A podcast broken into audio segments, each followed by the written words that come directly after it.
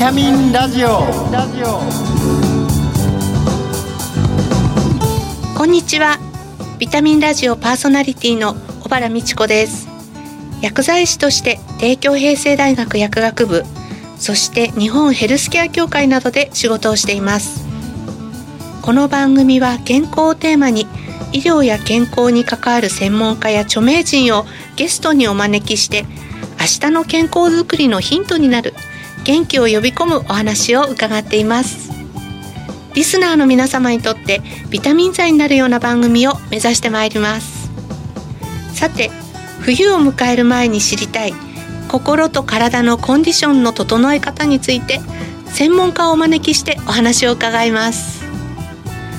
そして番組の最後にはプレゼントをご用意しています。どうぞお楽しみに。ビタミンラジオ。この番組は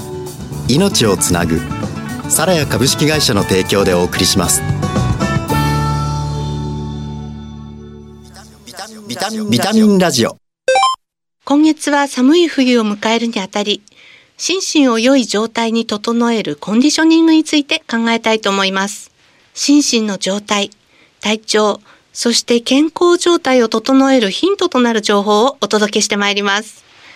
今月のゲストはコンディショニングセラピストの飯泉由香子さんです。よろしくお願いいたします。よろしくお願いいたします。今月の特集テーマは心身のコンディションを整えようです。1回目は秋冬におすすめの体のメンテナンス法と題してお送りいたします。なお、感染予防対策でスタジオではパネル越しにお話をしていきます。早速なんですけれども、飯泉さんのご略歴を教えていただいてよろしいですか？現在は、スポーツアロマとピラティスを中心にアスリートや一般の方の体調を整えるコンディショニングを行っております。その他にスポーツアロマを学ぶ、スクール運営やセミナーの講師の仕事もしております。毎日お忙しいですね。でもいろんな方に、会えて楽しい仕事です。はい、はい。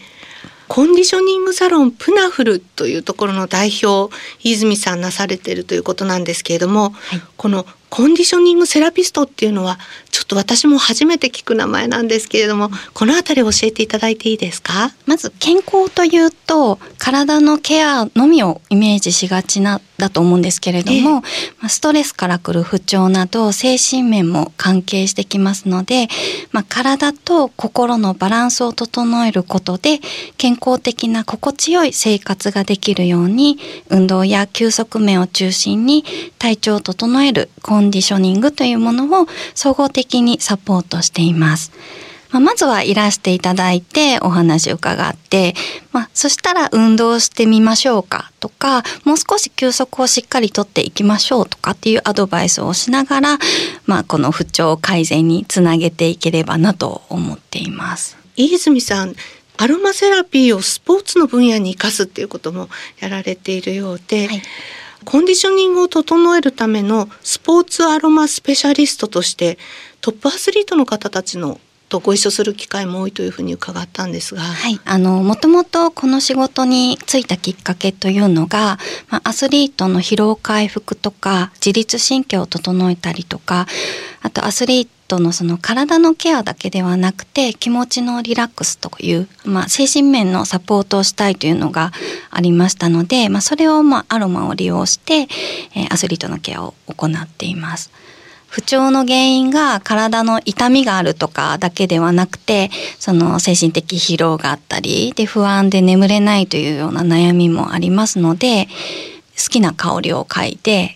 その香りを嗅ぐことでいいイメージになったりとか眠りに入りやすくなったりとか、そういうところのサポートをしています。特にメダリストとかの分野になってくると、メンタルっていうところもすごく大きく影響するので、日頃からそのメンタルを安定させるのに、楽しめるようなアロマっていうものを使ってやるっていうことは結構有効的かなと思っています。アスリートによってやっぱりアロマ選び方って違うんですか？そうですね、違いますね。香りと結構記憶って強い結びつきがあるので、その選手の経験、育った環境とかによっても好きな香りが変わったりとか、あと面白いのは体調と好きな香りが変わることがあるので、試合前と試合後で求めてくる香りが変わったりっていうのはあります。はい、じゃあそういう時に帯同される時って、はい、いつもアロマって何種類ぐらい持ってるんですか？ですね、30種類ぐらいを持ってますね。はい、香りを焚いたりとか、そのメンタル面だけではなくて、例えば抗菌とか殺菌作用っていうのが植物の中に結構あったりするので、風邪予防とか免疫力のサポートに部屋の中にその香りを焚いたりっていうような使い方もしてます。フィギュアスケートの選手とかは睡眠をとるのが難しくて、練習時間がリンクの関係で、夜遅くなってしまったりすると睡眠時間がすごく短いんですね。でそうすると疲労回復に間に合わなかったりするので、そういう場合に、時間は少ないけれども質の良い睡眠を促すために、その選手の好きな香りを枕元に置いてもらって眠ってもらったりとか、あとはゴルファーとかですと、やっている最中にイメージがうまく合わなくなってくると、自分のいいイメージの時に香った香りを嗅いでもらうことでちょっと脳の切り替えができたりとか、そういう風に使ってたりします。はい、そのアロマの力を一つ味方に持っておいてもらうことで、安心材料にもなると思うので、何かあれば香りを買おうとかっていうのにもいいかなと思います。あと遠征とかが多い選手とかもいるので、遠征の移動中とかに少し今ですとマスクしているので、マスクのところに少しスプレーをかけて、でいい香りをさせながら気分転換するとかっていうのに使ってもらったりもします。このコロナ禍に香りを楽しむとか、はい、それからおうち時間を楽しむっていうので、はい、結構アロマ表に出てきたような気がするんですけども、はい、私もそう思います。結構質問も多かったですし、外に出れないので、例えば森林浴をアロマでお家で焚いて森林浴の代わりをするとか、一つ仕事であったのは森林の映像を見ながら、でも香りは家でヒノキの香りを焚くっていう、そういうワークショップがあったんですけど、結構私も一緒にやったんですけど癒されましたね。はい、この体調管理もね、お家でできるといいですよね。はい、はい、今日のテーマとして、はい、秋冬におすすめの体のメンテナンス法ということで、はい、この寒くなってきた季節、どなたでも快適に過ごすためのアドバイスっていうのがもしあったらぜひお伺いしたいんですけれども。はい、外の気温と室内の温度の寒暖差で自律神経が乱れやすくなってきます。で、自律神経っていうのが、体温調整とかホルモンのバランスとか、免疫に関係してきたりとか、体のその機能を司っているので、乱れてしまうとその体の調整機能が低下する。いわゆる免疫力が下がったりとか、冷えやむくみとか血流が悪くなって肩こりするとか、頭痛、あとその関節痛、腰痛っていうこの様々な不調につながってくるんですね。夏の疲れから来る秋バテとか、あとその冬バテって言われる不調もありますので、まずは熱や栄養を体の中に巡らせるように血流を良くして、で体の内側から温めておくこと、これが体調維持のポイントになると思います。内側から温めるっていうところでは、例えばどんなアドバイスをされてるんですか？はい、まず軽い運動で筋肉を動かす。で、頑張ってスポーツをするということではなくて、お家の中でもそのふくらはぎを少し動かすような動きをする。座った状態でつま先とかかとを交互に上げ下げするとかっていうので、はい、座った状態で大丈夫なんですか？はい、大丈夫ですね。立ってできればよりお腹に力が入ると思うんですけれども、はい、膝が痛い方とかもいらっしゃると思うので、まずは座って椅子に姿勢を正した状態で、で足を上げ下げするとふくらはぎが使われます。で、ふくらはぎって結構血流を良くする、よく第二の心臓とか言うんですけれども、体全体の血流を良くすることができるので、ふくらはぎをよく動かすとか、あとは体がやっぱり硬くなってしまうと歪みの原因になってしまって、で姿勢が悪くなると内臓を圧迫したりとか、そうすると消化機能が低下したりっていうのがあるので、体を動かしておく、肩甲骨周りをこう回すとかっていうところの軽い運動が、血流を良くする、巡らせるっていうところではいいと思います。あとは質の良い睡眠をとるっていうところで、現代の方とかは携帯とか寝る前に光を目に入れてしまうので、オンとオフの切り替えっていうのがうまくできないまま眠りに入ると浅い眠りになってしまうんですね。そうするとまた自律神経が乱れたりとか、疲労が回復できなくなってしまうので睡眠をとると。それからやはり入浴とか温かいものを着るってことで、体を冷やさないようにする。そして温かいものを食べる、飲む。秋ですと根菜類とか体を温める食材がたくさん出てきますので、そういうものを取り入れる。簡単ですと発酵食品のお味噌汁に根菜類を入れて朝飲むとかして体を温めておくっていうようなところですかね。なので動かす、軽い運動をする、そして睡眠をとる、そして入浴とか温かいものを着て体を冷やさないようにする、そして、温かい、体を温めるような食べ物、栄養をとるというようなところだと思います。もう本当に基本的なことなんですけれども、お風呂とかも入浴ちょっともうめんどくさくてシャワーなんだよねという方も結構いらっしゃるんですけれども、そんな時に、そしたら好きなちょっとアロマの入浴剤をご紹介したりとかして呼吸をしてもらうと、なんかリラックスしたっていうような感覚になっていただければいいかなと思ってアドバイスしています。個人差はあると思うんですけど、何かおすすめのアロマっていうのはありますか？冬のイメージで言いますと、皆さんが手に取りやすいもので言えば、オレンジとかマンダリンという、柑橘系の香りもいいと思うんですけれども、フランキンセンスとかご存知ですか？あんまり聞いたことないですかね。香っていただくとどこかで香ったことがあるかもっていう、よくお寺とかで香るような香りなんですけど、フランキンセンスとかヒノキとか、あとユーカリとか、そのあたりは免疫力を向上させる働きもありますので、入浴剤として入れるっていうと少しお塩に混ぜたりとか薄めて使う必要が出てくるので、何かいらないカップとかにお湯を張ってそこに垂らしてお風呂元どこかに置いといていただいて香りを楽しむっていうだけでもいいと思います。フランキンセンス、ユーカリ、ヒノキですね。そうですね。ありがとうございます。早速ちょっと試してみたいなと思います。何か注意した方がいいことっていうのがあれば教えてください。頑張りすぎないというとこですかね。ストレッチとかもしなきゃという義務感というよりは、これをしたら気持ちいいなとか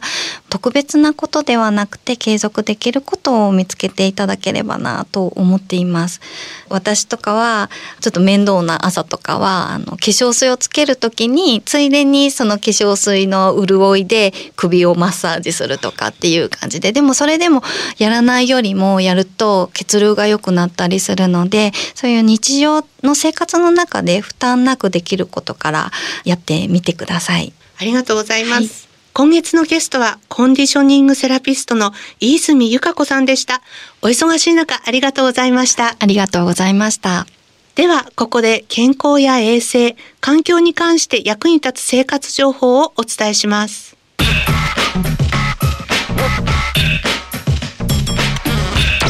ビタミンラジオプラス。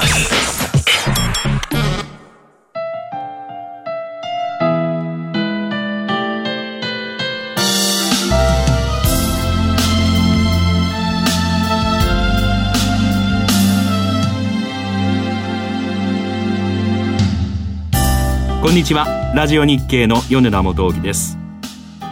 11月は糖尿病予防月間です。今40歳以上の3人に1人が糖尿病または糖尿病予備軍であると言われています。糖尿病患者の 95% は2型糖尿病と呼ばれ、生活習慣が原因です。糖質を摂りすぎると血糖が高めの状態である高血糖になり、肥満や糖尿病を引き起こします。この2型糖尿病の他に、原因不明で突然膵臓の β 細胞が壊され、生涯にわたり毎日インスリン補充が必要となる1型糖尿病があります。インスリン補充が必須な患者とその家族一人一人が希望を持って生きられる社会を実現することを目指し、1型糖尿病を治らない病気から治る病気にするために活発な支援活動を行っている団体があります。それが認定 NPO 法人日本 IDDM ネットワークです。その活動の一つが希望のバッグの配布。発症後間もない患者家族の不治の病に対する絶望感を少しでも和らげたい、そんな思いから生まれた希望のバッグプロジェクトは、1型糖尿病に対する正しい知識や必要な情報が得られるよう、糖尿病専門医による解説を分かりやすくまとめた冊子や、血糖値に影響しない自然派の甘味料のサンプルなど、療養に役立つツールを一つのバッグに入れてお届けする活動です。他にも私たちができる支援として、ふるさと納税を通じて1型糖尿病根治への研究助成を行うクラウドファンディングや、1型糖尿病患者が低血糖になった時に知らせてくれる低血糖アラート犬の育成への寄付など、様々な支援方法があります。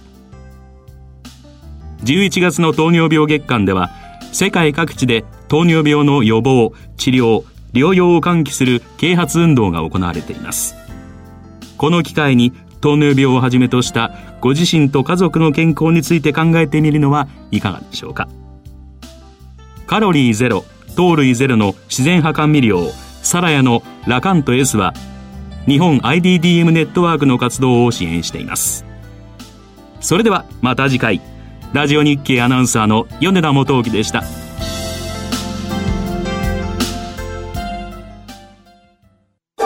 あなたの知らないサラヤ、衛生のサラヤ、あなたの知らないサラヤ、環境のサラヤ、あなたの知らないサラヤ、健康のサラヤ、みんなのため、地球のため、日本で、世界で、あんな場所で、こんな場所で、あなたもきっと出会っているはず。あなたの暮らしにそっと命をつなぐサラヤ。ビタミンラジオ。客観的にもまず自分の健康状態を把握するというところからケアしていきたいなというふうに思いました。ここで番組から今月のプレゼントのご紹介です。手肌と地球に優しいヤシの実洗剤と、カロリーゼロの自然派甘味料ラカント S、 そして新感覚の手指消毒ローションアルソフト、携帯用の3点セットです。抽選で5名様に差し上げます。締め切りは11月20日になります。ご希望の方は番組のサイトからご応募いただけます。お聞きのビタミンラジオ、本放送時間は金曜夕方5時20分から、再放送は明日の夕方5時40分からです。放送後はラジコのタイムフリーやポッドキャストでもお聞きいただけます。次回の放送は11月11日になります。番組パーソナリティの小原美智子でした。それでは来週のこの時間にまたお会いしましょう。ビタミンラジオ。この番組は命をつなぐサラヤ株式会社の提供でお送りしました。